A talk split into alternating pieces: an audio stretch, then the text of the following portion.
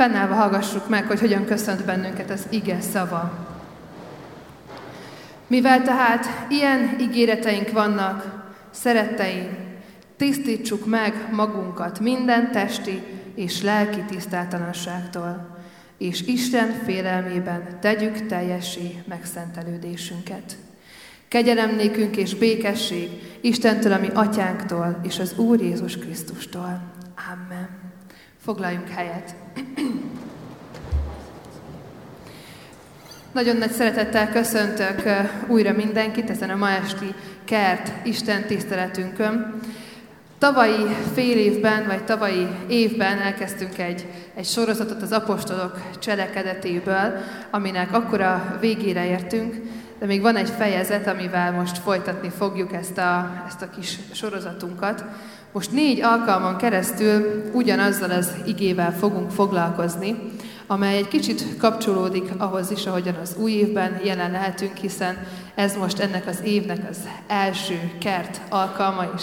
Nagyon-nagyon boldog és Istentől áldott új évet kívánok mindenkinek. Nagyon örülök, hogy ismét együtt lehetünk, hogy együtt dicsőíthetjük és magasztalhatjuk Istent, és hogy együtt kereshetjük azt is, hogy mi az ő akaratja a mi életünkben, hogy hogyan szán nekünk megújulást, hogy eh, mire hív és mire vár bennünket ebben az új évben, milyen új reményeket és új ajándékokat rejtett el számunkra. Úgyhogy ennek a jegyében, ahogyan azt szoktuk is, most lehetőségünk lesz arra, hogy köszöntsük egymást, akik körülöttünk állnak, ülnek. Ha valakit nem ismerünk, akkor nyugodtan mutatkozzunk be neki, mondjuk el, hogy honnan jöttünk. Ha pedig már ismerjük egymást régóta, akkor nyugodtan osztuk meg egymással például azt, hogy mi az, amit ebben az évben várunk Istentől, milyen új remények vannak az életünkben. Most erre van pár perc lehetőségünk.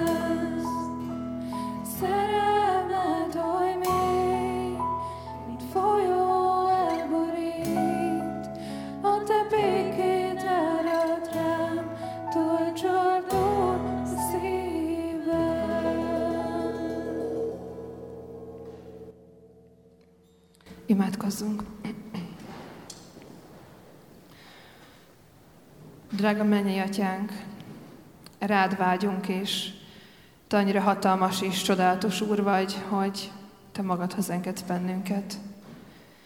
Hogy vágyunk arra, hogy olyan életet éljünk, ami, ami neked tetszik, ami, ami téged dicsőít, de, de te úgy válsz közel magadhoz, hogy csak szívből szeressünk téged. Atyánk, annyira csodálatos megállni a keresztnél, megállni és leülni hozzád közel, inni az élet vizéből is, és együtt dobbanni a te szíveddel. Könyörgünk, Atyánk, azért, hogy, hogy, ez, hogy ezek ne csak szavak legyenek az életünkben, hanem, hanem az életünk minden napjának a valósága. Hogy ahogy a mi szívünk megdobban, úgy a te szereteted is dobban irántunk és felénk. Könyörgünk a te szent lelkednek a munkájáért, aki élővé és hatóvá tudja tenni mindezeket az énekeket, ezeket a szavakat, és a te igédnek is a szavait, amelyben ott van a te üzeneted. Kérünk Szentlélek Isten, légy közöttünk és munkálkodj bennünk. Amen. Isten igét olvasom az apostolok cselekedeteinek tizedik fejezetének válogatott verseiből.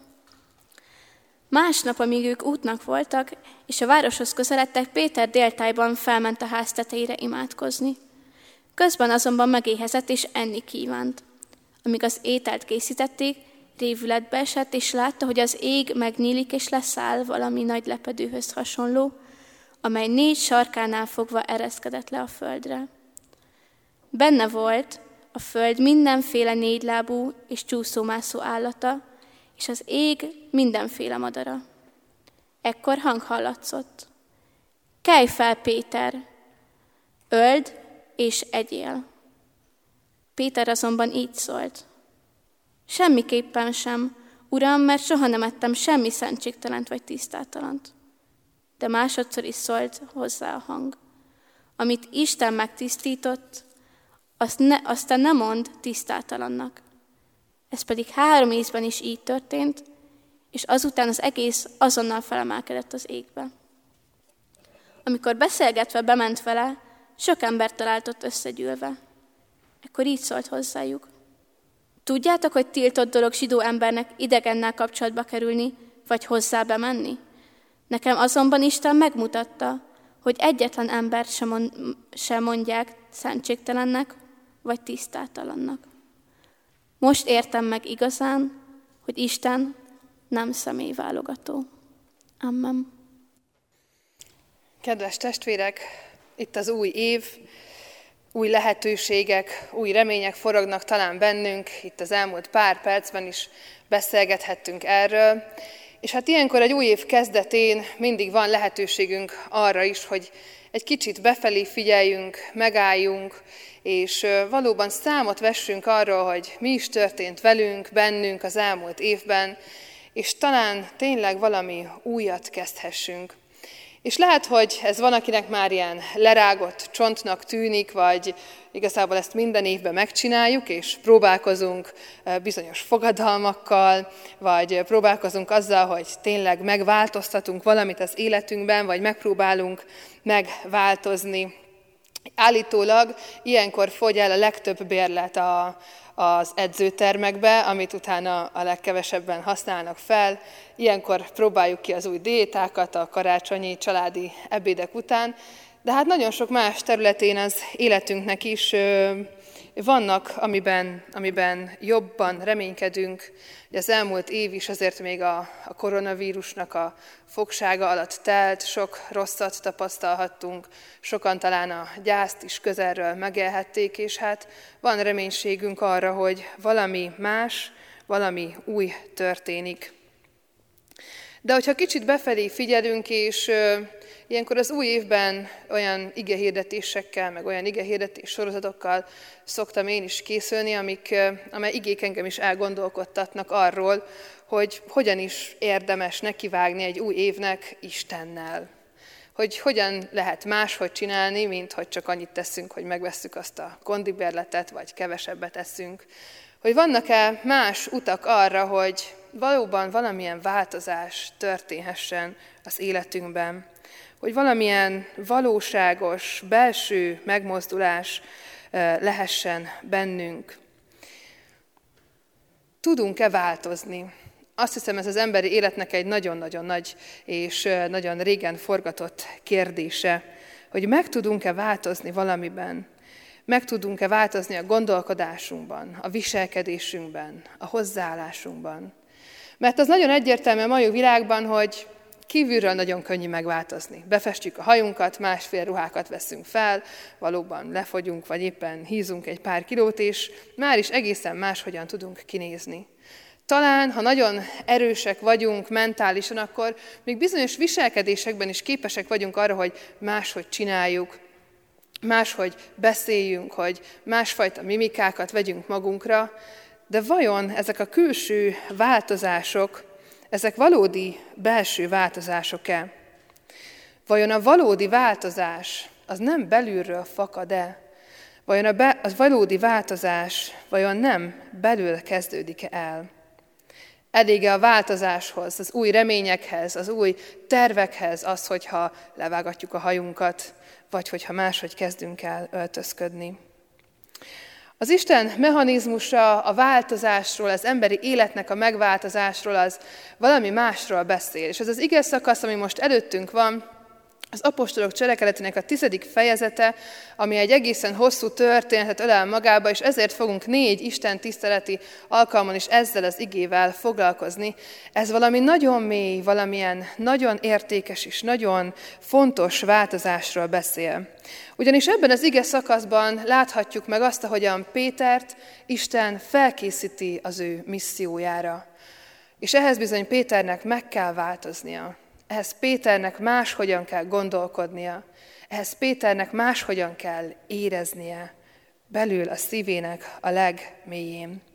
És Isten egy nagyon érdekes és az emberiséget szintén év ezredek óta érdeklő témával kezdi azt, hogy Pétert megváltoztassa, és hogy Péternek az életében valami újat kezdjen. Ez pedig a tisztaság. És ez lesz a mai alkalmunknak is a témája, és a következő három alkalommal még más témákról fogunk beszélgetni, jövő héten a találkozásról, hiszen ez az ige szakasz egy nagy találkozást is magában ölel, utána az imádkozásról, az imádságos életünkről, majd az utolsó alkalommal pedig a misszióról, hogy hogyan is éljük meg a missziót. De a mai alkalmon a tisztaságról szeretnék egy pár szót ejteni. Mert hogy valóban a tisztaság keresztény életünkben egy olyan kérdéskör, amelyel szintén sokat foglalkozunk, azt hiszem, és amikor új reményekről, új életről, vagy valamiféle változásról van szó az életünkben, keresztényként sokszor az első három dologban, amiben meg szeretnénk változni, ott van az, hogy szeretnék több időt tölteni Istennel, szeretnék többet imádkozni, Szeretnék sokkal nagyobb szeretettel lenni az embertársaim felé. Szeretném a bűnt valahogy kitisztítani, egy kicsit arrébb tenni az életemből. Szeretnék megtisztulni azokból a bűnökből esetleg, amiket újra és újra elkövetek. Szeretnék megtisztulni a haragtól, hálásabbnak lenni, vagy éppen szeretnék megtisztulni az irítségtől.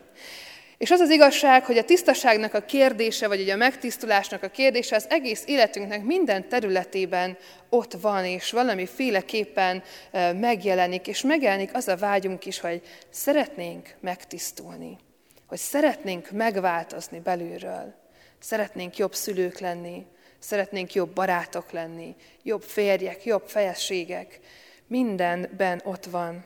Szeretnénk jobbak lenni a munkahelyünkön, Szeretnénk megtisztítani magunkat mind attól, amit a Biblia leír a tíz parancsolatban. És hát kérjük Istent, hogy tisztítson meg bennünket. Sokszor imádkozunk érte, de nagyon sokszor nem jön el az a várva vált nagy változás, amit szeretnénk az életünkben érezni, látni és tapasztalni. Sokszor nem jön el az a, az a belső mozdulás, az, hogy már belül máshogy érzem, hogy már nincsen szükségem arra a bűnre, amit addig elkövettem azért, hogy, hogy kielégüljek, vagy hogy, vagy hogy boldogságom legyen. Nem jön el ez, mert valójában nem az Istennel való találkozásban és a vele való közösségben találjuk meg ezt a megtisztulást, hanem, hanem emberi erőből, saját erőből próbáljuk meg elérni azt, hogy máshogy éljük az életünket. De mit is jelent ez a tisztaság ma nekünk, és mit jelent ez a bibliai gondolkodás szerint? A profán életben akkoriban is, amikor ez az ige szakasz íródott, az egyszerű higiéniát jelentette. Azt, hogy meg kell mosni a kezünket, azt, hogy, hogy bizonyos betegségek után meg kell várni a megfelelő napot, karanténba kell lenni, ahhoz, hogy utána emberek közé mehessünk, és sok más ilyen, nagyon-nagyon sok szabály van a Bibliában is, a Mózes könyveiben nagyon sok le van írva pontról pontra, és ezek aztán a kultikus életbe is átjöttek, ahogyan ezt Mózes könyvben is láthatjuk, és valahogy arról beszélt ez akkor az embereknek, hogy Istentől megkapták ezeket a törvényeket, hogy ha ők tiszták, akkor az Istenhez közelebb mehetnek. És hogy csak a tiszta, megtisztított ember az, aki, aki oda járulhat az Isten szentsége elé, az Isten tökéletessége elé. És így a kultikus életben persze nagyon fontos szerepe volt, hogy Isten azért adta ezeket, hogy megvédje őket a betegségektől, hogy megvédje őket attól, hogy egymással a higiéniai előírások is az embereket védték, de volt egy ilyen egy ilyen kultikus szerepe is, és nem csak a keresztény vallásban, hanem más vallásokban is, hogy a megtisztult ember, a megtisztult ember mehet oda az Isten elé. És hát a Bibliából is tudjuk, hogy az Istenhez a bűnöknek a, az elvételével lehetett oda járulni. Áldozatot kellett bemutatni, véres áldozatot, amelynek a, a vére jelentette azt, hogy azt az embert, aki azt az áldozatot bemutatja, azutána megtisztul az ő bűneitől, mert az a vér, ami ott kiontatik az oltáron, az elhordozza az ő bűnét. És itt van ez a történet előttünk, amiben Péter, egy zsidó férfi, aki nagyon jól ismerte ezt az összes törvényt, több mint 300 ilyen törvény van leírva a Bibliában, tisztasági és más higiéniai törvények, és itt van ez a Péter, aki, aki egy látomást lát, aki egyszer csak úgy érzi ezen a napon, hogy ő most egy kicsit Istennel szeretne időt tölteni, és leül imádkozni a tetőre, és, és pontosan tudta ő azt, hogy mi az, amit nem mehet, hogy mi az, amihez hozzányúlhat, hogy ki az, akinek a házába bemehet, hogy ki az, akivel barátkozhat. Még úgy is tudta, hogy egyébként Jézus már nagyon sok példában megmutatta, hogy ő leült a vámszedőkkel és a bűnösökkel is egy asztalhoz, de így is még Péternek ott volt a szívében ez a fajta törvénykezés. Az, hogy az ő tisztasága az attól függ, hogy mit tesz, hogy hogyan viselkedik, hogy mihez nyúl hozzá, vagy hogy éppen kivel beszélget. És imádság közben kapja ezt a csodálatos látomást, amiben Isten azt mondja neki, hogy az a tiszta, amit én megtisztítok. És azt mondja itt ez az ige szakasz, hogy hogy Péter számára ez, ez egy hatalmas tanulás. Hogy Isten valami hatalmasra készíti fel, mert amikor ez a látomás történik, utána még nem olvassuk azt, hogy és Péter egyből rájött, hogy mostantól beszélgethet a nem zsidó emberekkel is. Hanem a történetben csak egy későbbi ponton jön majd el az, hogy azt mondhatja, hogy ki tudja mondani, hogy most már értem, most már tudom, most már tudom, hogy miért volt ez a látomás. Most már tudom, hogy mi tiszta, és mi nem. Most már tudom azt, hogy nem az a tiszta, amit én annak gondolok, hogy nem az a tiszta, amiről én eldöntöm, hogy tiszta-e, hanem az, amire az Isten azt mondja, hogy ő megtisztította. És hogy mitől lesz, mitől függ az, hogy valaki vagy valami tiszta-e. Nagyon sokszor gondoljuk azt, hogy ezt mi döntjük el, hogy ugyanazok a 300 darab törvény vonatkozik még most is arra, hogyan élünk, hogy ki az, aki tiszta és ki nem. Nagyon sokszor gondoljuk azt, hogy ítéletet hozhatunk mások felett azok alapján, ahogy viselkednek. Hogy ítéletet hozhatunk mások felett azok alapján, ahogyan beszélnek. Hogy megmondhatjuk azt, hogy ki az, aki bejöhet a templomba, hogy hogy kell kinézni ahhoz, hogy az Istent tisztelhessük. Nagyon sokszor gondoljuk azt, hogy mi vagyunk azok, akik ezt bármi alapján is megítélhetjük. És ez az egyik legnagyobb probléma a tisztaság kérdésével, ez a legnagyobb problémánk a tisztaság kérdésével, hogy mi döntjük el, és így relativizáljuk azt, ami valójában az Isten igazsága. Mert amikor mi döntjük el, akkor mindig valamilyen földi dologhoz igazítjuk azt, hogy éppen mi tiszta és mi tisztátalan és így hozunk ítéletet nem csak mások, hanem önmagunk felett is. Kimondjuk magunkról azt, hogy mi nem vagyunk elég tiszták ahhoz, hogy az Isten elé jöjjünk. Hogy mi kevesek vagyunk ahhoz, hogy az úrvacsorai közösségben az Istennek a kegyelmét és az ő irgalmának a jeleit magunkhoz vegyük. Hogy mi kevesek vagyunk ahhoz, hogy beálljunk a szolgálatba. Pedig nem azt mondja Isten, hogy tisztának kell lenni, és Péternek sem azt mondta, hogy tisztának bármi is tud lenni önmagában, hanem azt mondta, hogy amit ő megtisztít, az lesz tiszta.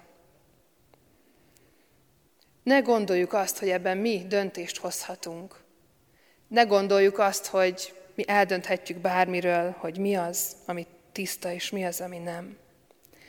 És a tisztaság, ahogy már a szóhasználatomban is kiderült, nagyon mélyen összefügg a szentséggel.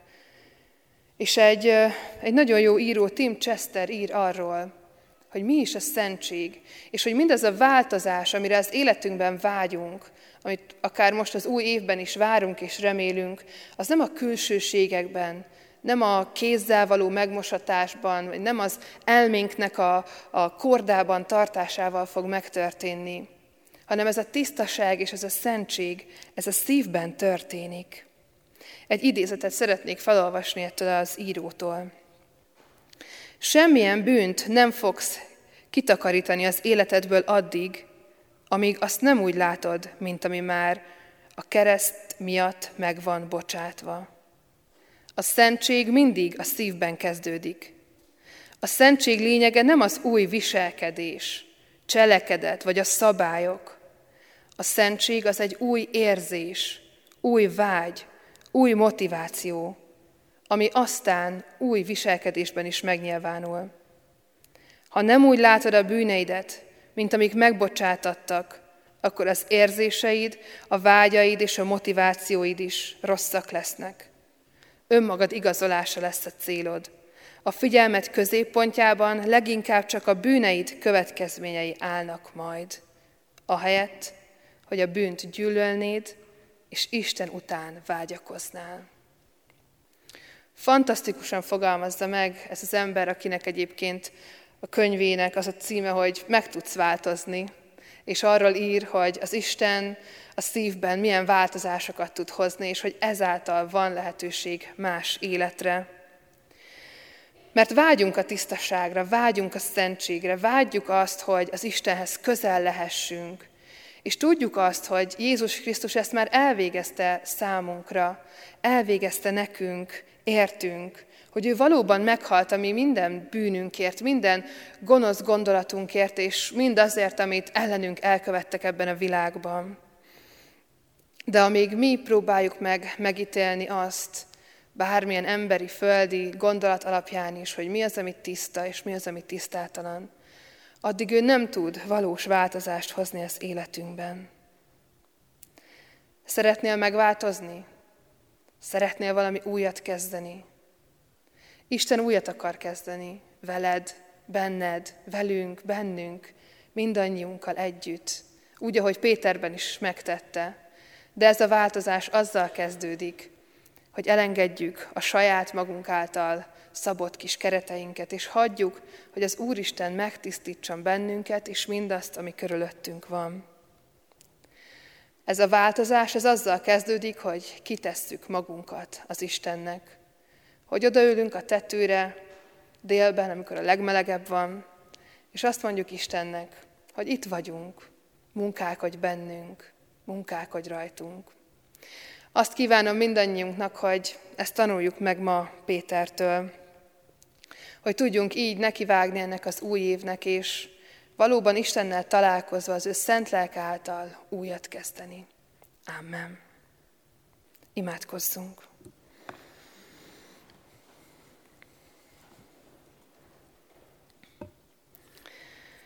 Drága mennyei atyánk, olyan sokszor állunk meg úgy előtted, hogy csak kérünk tőled, kérjük azt, hogy változtass meg, hogy viselkedhessünk máshogy, hogy nézzenek ránk máshogy, hogy szeressenek, hogy, hogy gondoskodjanak rólunk, hogy érezzük a te türelmedet és, és szeretetedet és odafordulásodat.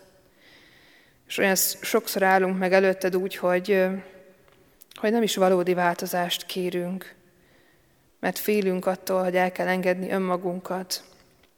Félünk attól, hogy, hogy a veled élt élet, a neked teljesen odaszánt élet, az tele van lemondásokkal.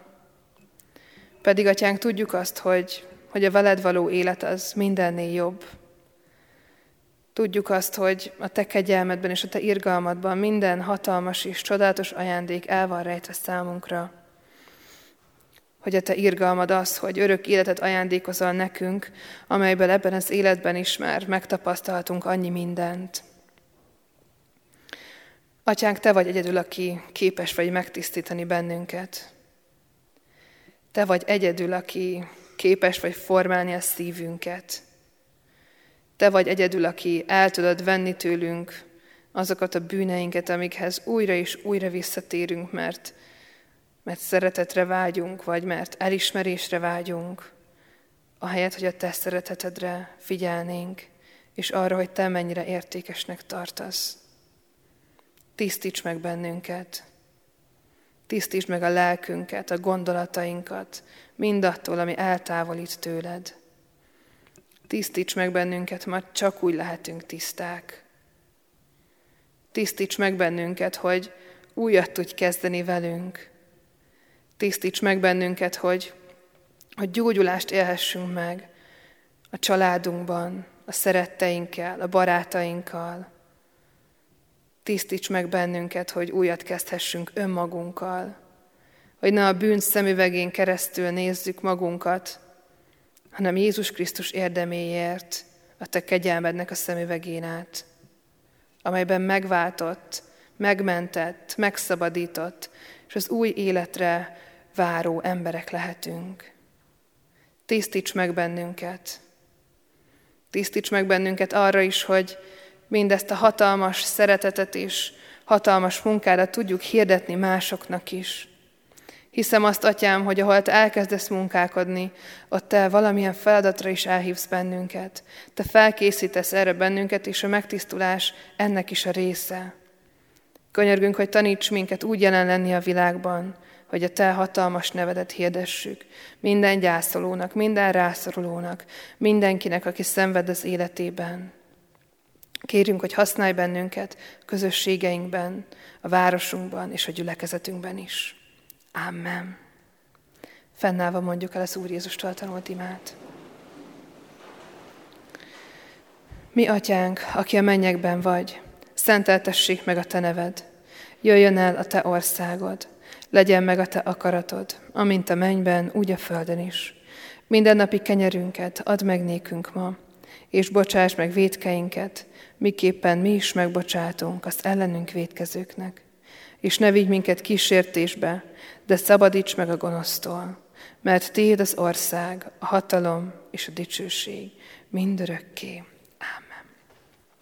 Foglaljunk helyet, és dicsőítsük és magasztaljuk Isten tovább. Tisztíts meg, újíts meg, szent lelked,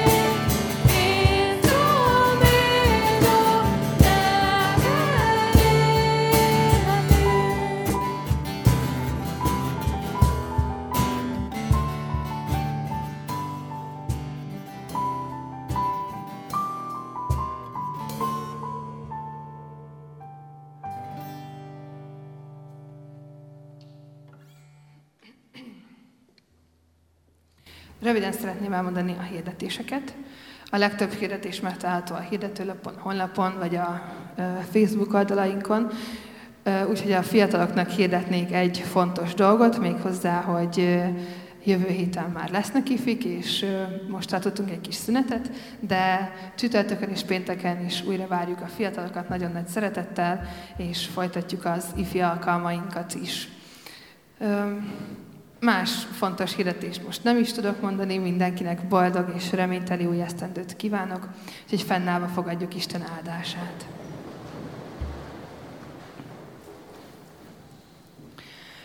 A kegyelem legyen mindazokkal, akik el nem múló szeretettel szeretik, ami Urunkat, az Úr Jézus Krisztust.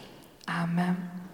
Foglaljunk helyet, és még egy záró éneket énekeljünk az új énekes könyvből, Jézus, te égi szép, tündöklő fényű